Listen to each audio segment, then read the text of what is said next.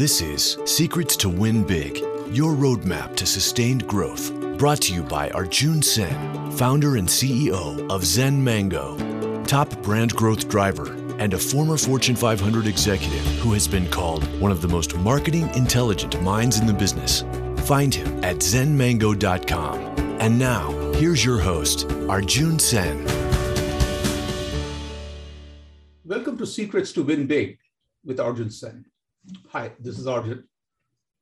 It's always pleasure to speak to incredible leaders from different walks of life, primarily because what I've learned that our individual journeys are different. Our starting points are different, our destinations are different, and even the paths each of us choose is kind of different. So today, it's really exciting, and I'm personally very fortunate to talk to Mark Mears, who I've known for nearly 30 plus years. So don't try to guess my age, so I'm really good. but what was incredible before this discussion was Mark and myself, we were reflecting a little bit about our journey together. And things Mark had worked on and brought to life in a big way during his work at Pizza Hut. And I was fortunate to start my career working with Mark and other cool, amazing professionals during those days. I remember each of these work, its impact vividly. 30 years is very important. With age, we don't remember a lot of things, and having that kind of impact, I really think is important. Because as I start reading Mark Mears' bio, it's not where he has been, but the impact he has made is very important. Mark Mears is a visionary business leader with significant track record of building shareholder value by driving innovation and profitable growth among world-class high-profile brands. Mark possesses unique and diverse background in building growth brands such as PepsiCo, Pizza Hut, McDonald's, Frito-Lay, JCPenney, NBC Universal, among others. Mark also has held executive leadership roles, including SVP Chief Marketing Officer for the Cheesecake Factory, EVP Chief Marketing Officer for Noodles and Company, and President Chief Concept Officer for Mimi's Cafe. Welcome to Secrets to Win Big, Mark. Truly a pleasure. Thank you, Arjun. It's really uh, so exciting for me to come back and, and, and have a chance to chat with you and uh, reconnect and, and just so honored to be on your podcast. I know you've just passed over 100, which means clearly there's 100 people in front of me that um, were uh, a lot uh, more exciting and, and entertaining and, and uh, thoughtful and insightful. So I have my work cut out for me today, but I'm really proud to be with you. Or Mark, it could be perceived as the other way around too, that I had to practice with 100 plus before I got ready to interview Mark Mears. That's a growth mindset. I like that okay. versus a fixed mindset. Very, very clever. I like that. Thank you. So Mark, you know, if you look at each one of these brands, each one of these itself would have been amazing accomplishments. PepsiCo, McDonald's, Frito-Lay, you know, all these.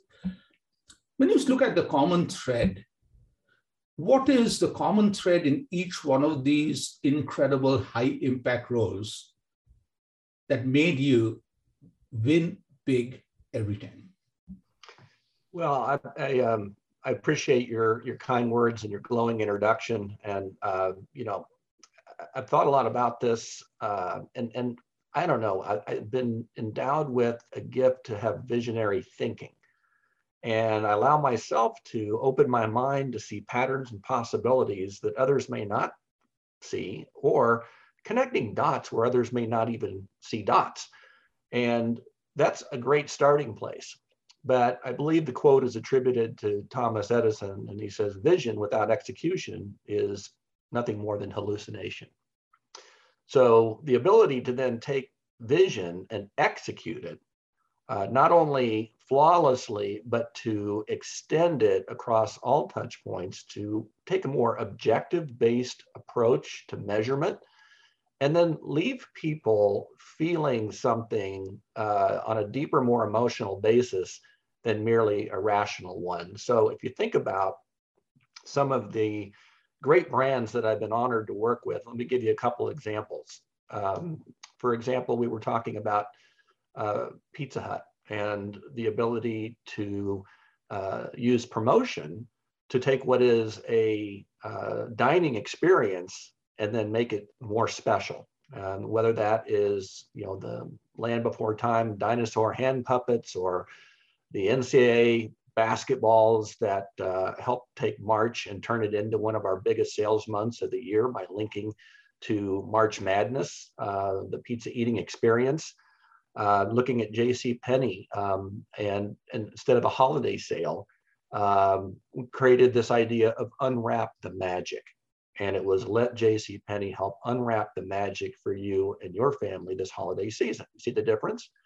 And so we tied in with Disney and it created these little mini snow globes that we wrapped up as a little gift. We had all of our sales associates wearing these little elf hats with these big elf ears, standing at the door on Black Friday, welcoming customers in the door uh, and giving them their first gift of the season a free Disney mini snow globe that had different characters. And it was the start of this idea of unwrapping the magic for our customers and getting our sales associates involved in doing so and training them that it's more than just pointing uh, to a section. If, if a customer had a question of where something was, it was, how can I help you unwrap the magic for you and your family this holiday season? See the difference? How do you feel as a result of that versus I've got my circular with all these Black Friday doorbuster deals, and I'm just going to come in and buy as much as I can on sale. You see the difference? You're planting the seed in someone's mind so that they feel something as a result of your interaction. And that was just uh, just a couple of, of those ideas of connecting dots. People need to shop. People need to save money, but there's ways that you can connect those dots to where they feel they're unwrapping magic. And, and that was probably a, a, a good example to kind of get at the, the connective tissue or that thread that's woven among all those different brand experiences. Yeah. So what I really like is usually Black Friday is a one-dimensional day where we are all looking at what we can get cheaper than anybody else or anywhere else. There's usually the experience of Black Friday is all about finding the deal, not the quality of an experience. What you did was the first gift that I get. And second is many a time we, the so-called marketing folks, create these big ideas, but then they are implemented really poorly because we go, don't get the team members excited. And as you were talking about JCPenney team members sitting, uh, sorry, standing outside and just greeting people and giving them the gift, I really think that it really changes Black Friday, the mindset to totally different. Now, Mark, here's a follow-up question. You are not the first person to make a deal with Disney and one of the top retail brands. But you saw an opportunity that nobody else saw before. So how do you see opportunities like this that creates and makes the guest feel, wow, I've never felt this way before? Well, I've had the good fortune to be able to work with um, sports and entertainment uh, properties, and I see the value that they can add to a brand, uh, product, or service. And, and so another example would have been um, working on the Frito Lay business. They also wanted a big holiday promotion. Well, linking back to my days at Pizza Hut, working with um, Hollywood Studios, uh, there was a sleepy little movie at the time from a off brand called Pixar. You may remember it. It's called Toy Story.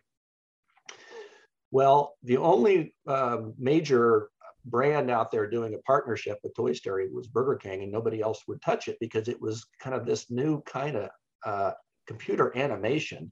It mm-hmm. wasn't what we were used to with Disney. And so there was a bit of a risk.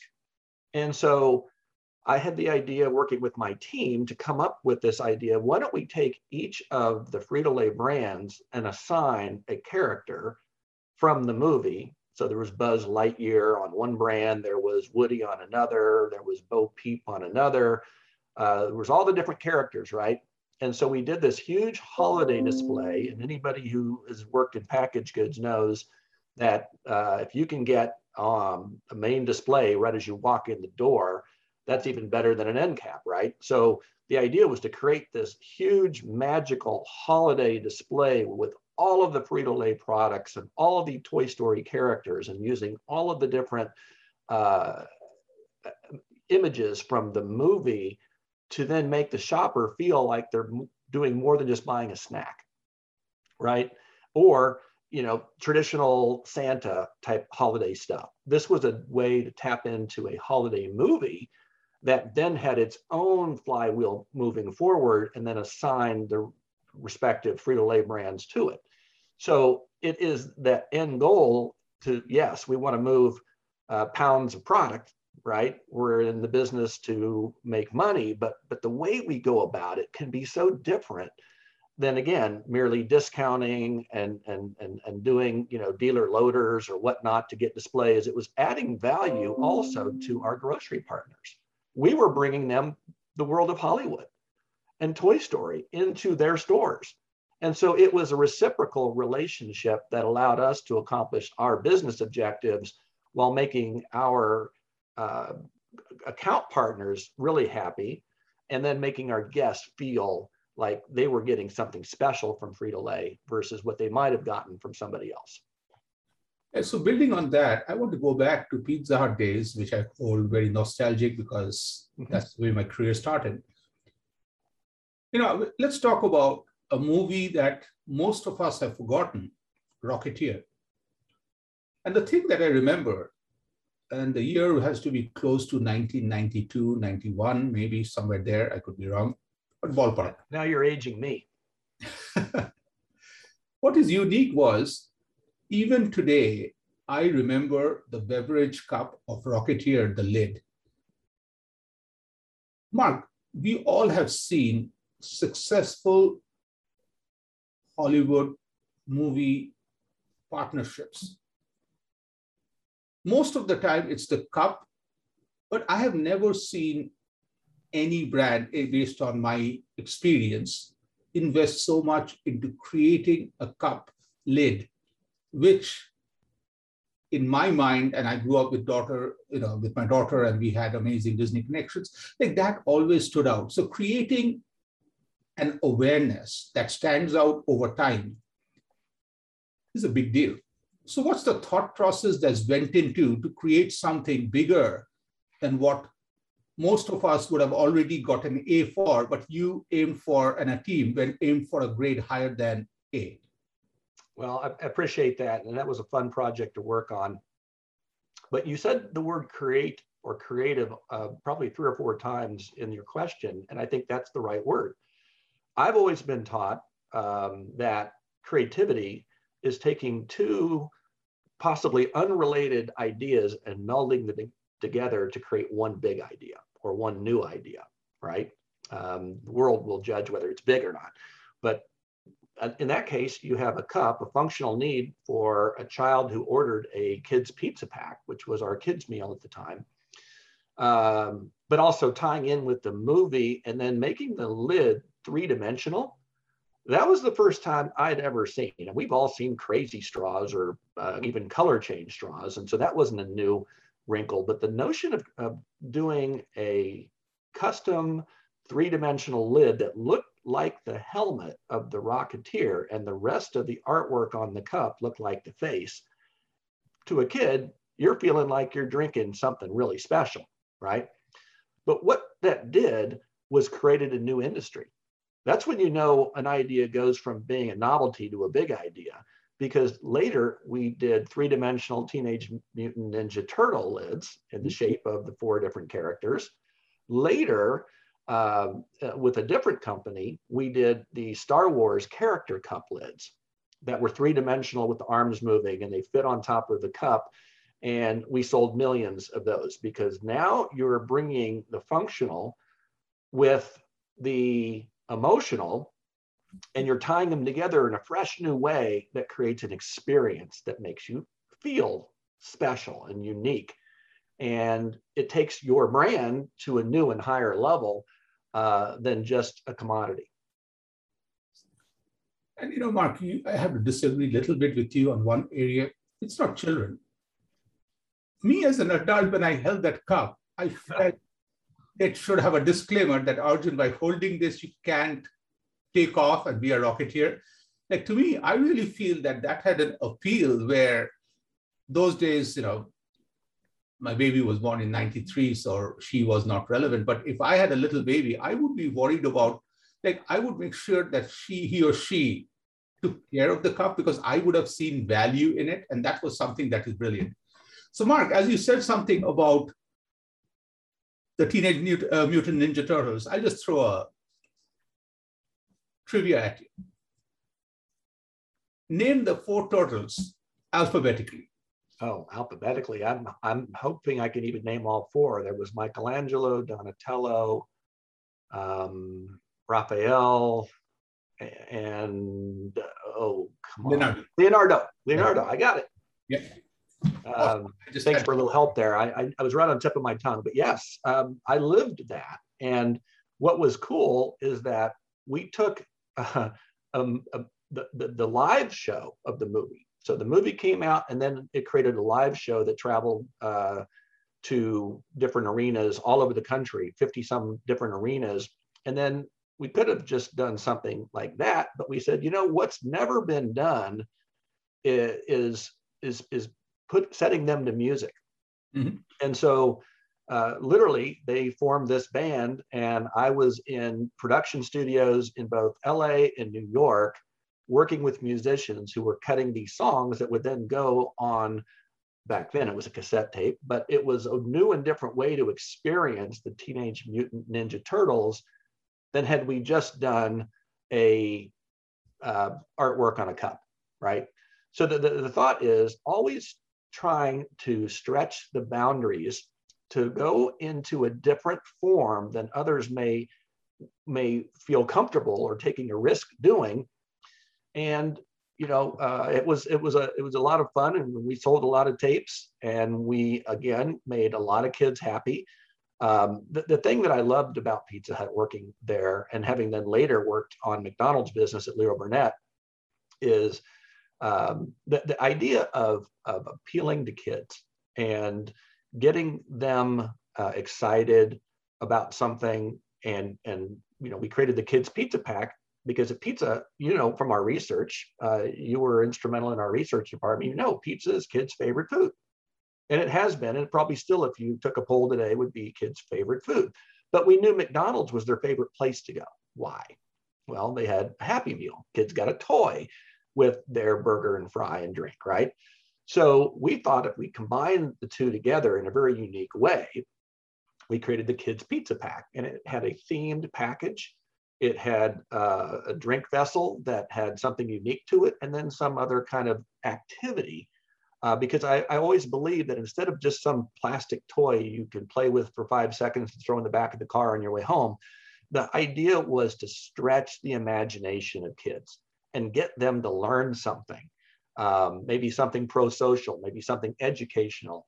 Um, it, it, it really is something that I felt like we did very, very well at Pizza Hut. And if you remember, we also had the, the, the Book It program where we were helping, you know, schools educate our kids and get them to want to read. And when they did, they got a chance to come to Pizza Hut and the manager would come out and make a big fuss over them with their parents glowing with pride and their baby sister wondering why they, um, they they're not getting the same attention. Um, and the kid got a certificate and then they got a free personal pan pizza. And what a great feeling for that family to share over a meal versus just sustenance and a way to sate an appetite. Yeah, and you know, as you were talking about Book It, of course, you know, it was launched. There were incredible amount of leaders who worked on it. But a name that jumped to my mind at a later time, she took over and really moved the Book It program forward was Carmen Lemon. An amazing person. I just her passion and energy, and oh, that's the part where light up a room. Carmen Lemon was just just a ball of energy and always positive. And yeah, I, I remember her fondly. And absolutely, and that to me is and to me that's the part where I really feel lucky to be to start my career with not only individuals who were brilliant, but who also had amazing positivity. Each one of them, as they were trying to excel beyond anything, they also had a time to help everybody else in the team because I really feel that having that blend of true, you know, that blend of amazing talent but amazing team camaraderie of building together becomes huge. So here's a follow-up question. Thus far, we talked about all the big successes, but we know that there are times, you know, all of us have some strikeouts. So hmm. what are some of the big challenges in the corporate world? But more importantly, how did you not let them define you and you overcome you overcame them? Well, first of all, um, I've had several. Um, I won't call them failures because for me, the word failure, and as we talked about before we got started this morning, is I believe words matter. Failure to me is is is only uh, final if you allow it to be. If you learn something from something that didn't go as planned, then you got some value out of it to take forward into a next venture that may be somewhat similar, and you'll remember that. Mm-hmm. It's like it's like building, you know, kind of muscle memory, right? So I've had plenty of uh, projects that let's just say didn't go as planned. But for me, and I remember a certain project, um, which will go nameless, um, that uh, I was directly involved in, but it was an idea from much higher up, and it did not work. And the gentleman that was at the time my leader, uh, I don't like the word boss because, as you remember, John Locke was truly a leader. Mm-hmm. He got promoted. And within the PepsiCo world, getting promoted is a big deal. And that's when uh, PepsiCo still owned Pizza Hut before it was spun off uh, into Tricon and then uh, later Yum Brands. And so the, the thought is being able to take a risk and being able to sell in ideas that make people uncomfortable. I've always said when when I get an idea or I'm working on a team project and we come together on something and it just literally I have I have a, um, a, a, kind of royal in my gut. That's when I know we should go forward because if you just take the comfortable way out and, and we had a, a, a, phrase back in the day we called it step function change growth. That's not creeping incremental growth. Anyone can do that. Step function change growth is changing a paradigm and, and creating a new plateau and then building off that into another higher one and always making big leaps forward. Well you can't do that if you play it safe. Um, and i, I uh, i've always you know uh, believed in in trying to uh, make big leaps because life's too short. We get one shot at this. And so uh, having passion behind an idea is great. It'll take you only so far. You got to have the numbers to back it up. But I also believe in the 80% right rule. And that is you got to make a decision with 80% of the information. And, and time will tell if it's right. But if you wait for 100%, that will probably never come. You may miss a huge opportunity we could have debated um, and, and done research on top of research on top of research to see whether or not we should have done X, Y, or Z. Um, but the fact that we said, you know what, we've got enough information to believe this is going to work, let's go forward. And then having the ability to, uh, if it doesn't uh, hit projections, learn from it, don't blame, say, what did we learn from it? What are we going to do different next time to make it better? So to me, I love that. I also went nostalgic when you talked about John Locke. Hmm. I was in research initially, and then we had some changes in the research department. Jeff Lawson was out for extended period of time for knee surgery, and the two other leaders had moved departments or team. So I was reporting to John Locke, and my perfor- performance appraisal was already one month delayed because of all these transitions. And I'm thinking, wow, now I'll work for a new boss. He's not in research. He doesn't know anything, which means it's only fair that he'll say, Arjun, let's start fresh. And then we'll consider what kind of rewards to give you. John Locke and myself, we sat, and John looked at me day one and said, Hey, I was the person that was available to take this to lead. And I only took this because I know that you are in the team. I'm going to promote you not because of what you have done, but what you will do. So don't let me down. You know, wow. I felt like the movie 300, like that day and even after, I would do anything for John Locke after that, because to me, that was such an amazing leadership lesson because John Locke had every reason, very justifiable, to delay my promotion, which was promised to me by the organization, because things happen in an organization.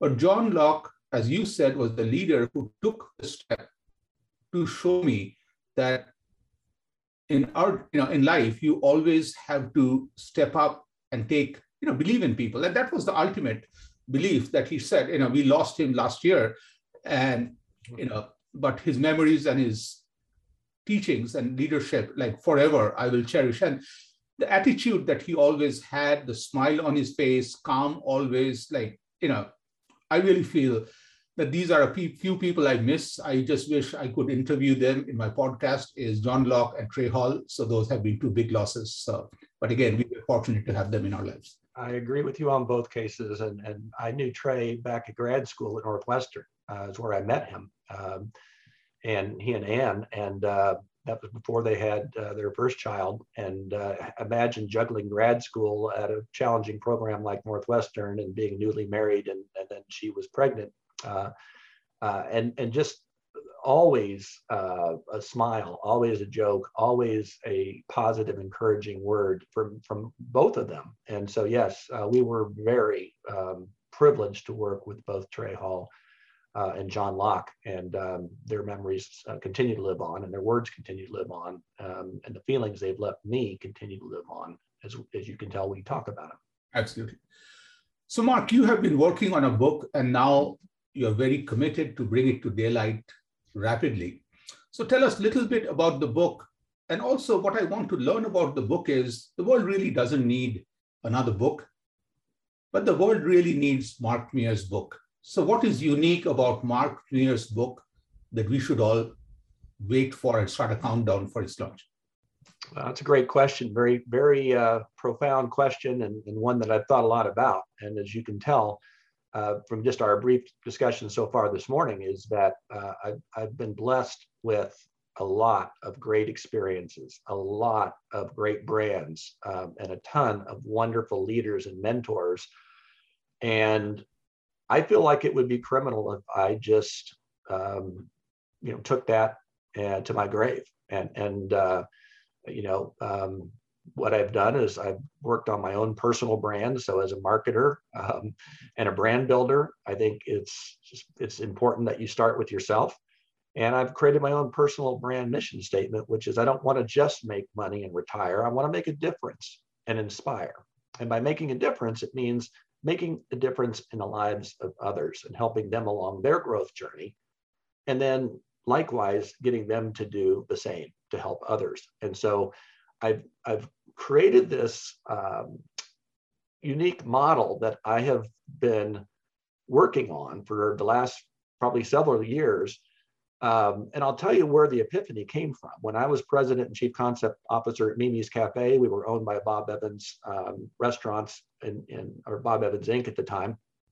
And I was recruited from the Cheesecake Factory to help turn around a brand that had double digit negative sales and was also given the title chief concept officer because they wanted to create a new concept that they would put capital behind. So I was working with our team, and every day I had this idea of the rule of threes. And I said, okay, if we uh, have outstanding leadership up and down and sideways, if we engage people's heart, head, hands, and habits, and if we hold people accountable in a performance driven world, and we were publicly traded at that, kind, at that time, we're going to be successful. And that was my mantra leadership, engagement, accountability. And we drove uh, the brand to positive sales. And we put a concept in the ground that was so attractive that instead of the Bob Evans board deciding to put capital behind it to help it grow, they decided to sell it. And so that was one of those disappointing times when a new company comes in and says, we'll take it from here. Well, I never saw leadership, engagement, and accountability as Lee. It was just those three things. And I believed in this thing called the rule of threes. Well, I've now come to know there's something called a higher power of force. And so I go uh, uh, out the door the next day after uh, being exited from that leadership role by the new owners who came in and cleaned house and said, we'll take it from here. And I remember taking the dog out, um, and we lived in uh, Southern California at the time, and it was late February, and, and anyone who's been there knows that's about the start of spring. Well, we had a, a fig tree in the backyard, and it was barren from the few weeks of winter. And but there on the end of one little twig, as the sun was coming over the wall, was a little glisten of green. And at that point, I got an epiphany. It said, that's what's missing fulfillment. And this idea of leaf as a not only a growth metaphor, that as I've studied a little bit of uh, evolutionary biology and understand how plants are grown, and the leaf plays an incredibly powerful role in the photosynthesis that allows any plant to fulfill its purpose. I went straight into my office and I said, I've got it. And I came up with this metaphor of growth around a leaf, but it was also a acronym which stands for purposeful leadership, purposeful engagement, purposeful accountability, and purposeful fulfillment, which if you think about a Venn diagram or even a four leaf clover, if you look at it really closely, you'll see four intertwined circles with purpose at the center. And the idea of the book, Arjun, is not just a book, is designed to be uh, one of many different ventures from speaking, consulting to e-learning. And the idea is that hopefully once you read the book, you'll want to take a self, uh, self-assessment and find out where you stand. So much like a Myers-Briggs or a DISC or a Strength Finders, you'll see where your personal professional growth opportunities lie and you may be uh, inclined then to uh, want to to go deeper um, into each of these areas that um, will also be uh, ways for you not only to grow personally, but to help others along their growth journey, as I plan to donate a portion of the proceeds to four different charities linked to each one of those letters. So leadership would be uh, Big Brothers, Big Sisters. Uh, engagement would be Habitat for Humanity. Accountability would be uh, Alcoholics Anonymous or some other substance abuse uh, care facility, and then fulfillment would be no kid hungry. And if you think about the common denominator among each of those four are children, the most vulnerable among us. So not only do I plan to enrich the reader and uh, hopefully they will also be able to feel good about giving back to people they'll never meet or never know, but feel like they're also continuing this virtuous cycle of reciprocity. So is it a book on leadership? Yes. Is it a book on business? Yes. Is it a book on personal growth? Yes. But it's about curating all of my experiences personally, best practices uh, learning from those I admire, as well as uh, curating uh, content from subject matter experts who are much more learned and smarter than me, and packaging it in a way that people can find their purpose and fulfill their true growth potential. Love that. And looking forward to the launch of the book. Of course, it would be a great message. So, Mark, now let's totally change the subject. Okay? You have had a very successful career and amazing days are ahead. If you walked into a coffee shop or a bar and you met Mark Mears, 16 year old, of course, Mark today, and Mark 100 years old, hmm. what would the conversation between three Marks look like? Well, it probably would be a bar versus a coffee shop. Um, but no, I'm kidding. Um, I, I, uh, I think Mark at 16, I remember young Mark. I grew up in Wichita, Kansas, and on the west side, and that means nothing for most of the free world, but for those who live in Wichita, and you did for a time, know there is a difference between west and east side. Um, and, and I remember uh, having this wide-eyed curiosity about the world. And yet uh, I'd really never traveled anywhere, but I had this yearning to want to learn and a curiosity to ask the question behind the question so that I could soak up as much as possible and figure out where do I want to go in, in life. And at first I thought I wanted to be a lawyer and I went to the University of Kansas with the uh, idea that I was going to become a lawyer. And because you can't major in pre-law, uh, I asked people what would be good preparation for law school. Again, there's that curiosity. And they said, well, you're going to do a lot of reading, writing, critical thinking, and presenting. Um, and I thought, okay, great. They said, well, have you thought about the School of Journalism? And they do a lot of that. And it's one of the top schools of journalism in the country. I thought, okay, great. So I got into that and then uh, had a professor, Dr. Uh, Tim Bengtson, uh, who just made a profound impact on my life. And as I got to become a senior, he said, Hey, have you really, are you sure you want to be a lawyer? You, you got some talent in this area. Do you, you think maybe you'd consider graduate school? And we'd built up a relationship where he was truly a mentor of mine. And he had uh, said, Well, Northwestern is where they teach it the best. And I think you could get a lot of value out of that. So the, the young Mark Mears being full wide eyed curiosity and uh, again, patterns and possibilities took a risk to go into a new and different area. So Mark now would say, I'm kind of in the, if I went from the curiosity stage at age 16, I'm, I'm probably in the enlightenment stage at where I'm at now in my career. Um, I've, I've, I do not know it all because I, I, I look at uh, uh, Michelangelo, speaking of the Teenage Mutant Ninja Turtles, but the real Michelangelo apparently wrote on a drawing the words Ancora Imparo, which means I am still learning.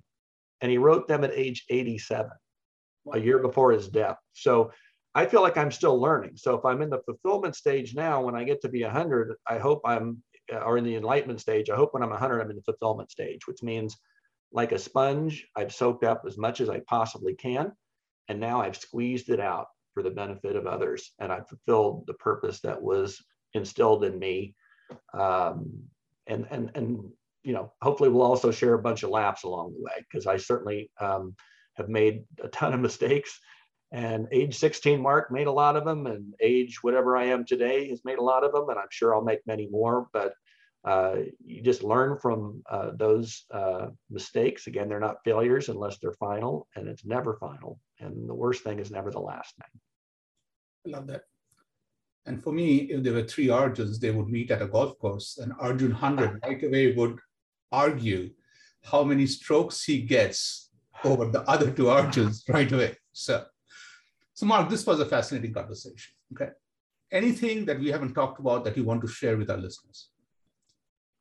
Well, I, we've, co- we've covered a lot of ground this morning, and uh, I, I, really, again, think that um, for those listening, I just implore you to take time out and truly try to discover your purpose. And I'll spend a lot of time, uh, the, the, the front section of the book on cultivating growth, talking about how one can find their purpose, because from that, everything else emanates.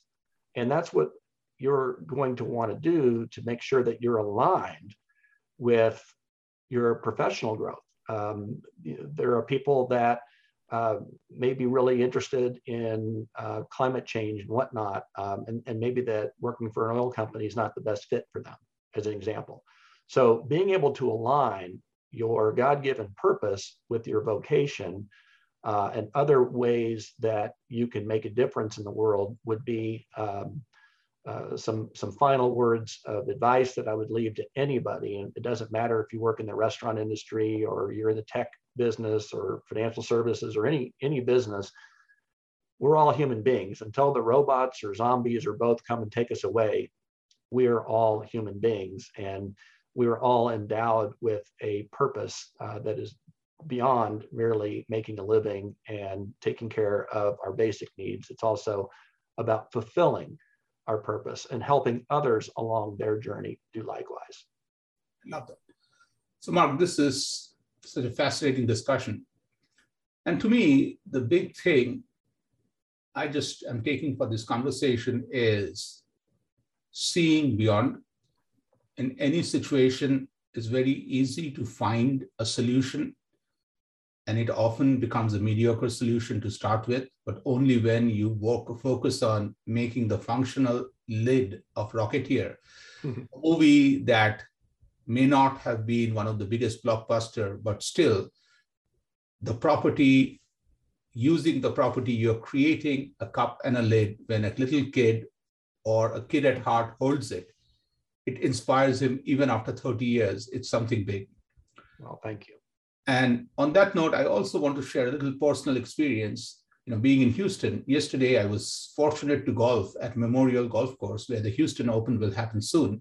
All the stands were up, and on the 18th hole, I was getting little, you know, beyond myself, getting excited. And my three buddies who I was playing with by saying, Arjun, they are just putting the stands, they are not for us. I took pictures for them taking the hitting a shot, and I also had a picture of me taken and then I told them, guys, I know the stands do not have people in them, but I'm still playing to a stand. And that I think is very important because we all need to see the potential of what we are doing. And that I really think inspires us to win big. So thank you, Mark Mears. Truly appreciate you taking the time. Wish you the very best. Thank you for being an amazing friend and an inspiration to me personally. Thank you. Uh, thank you, Arjun. I assure you the pleasure is all mine, and uh, I'm honored to be with you today. You've been listening to Secrets to Win Big with Arjun Sen, founder and CEO of Zen Mango, top brand growth driver, and a former Fortune 500 executive who has been called one of the most marketing intelligent minds in the business. To learn more, visit www.zenmango.com. Share this podcast with your friends and subscribe wherever you like to listen to podcasts.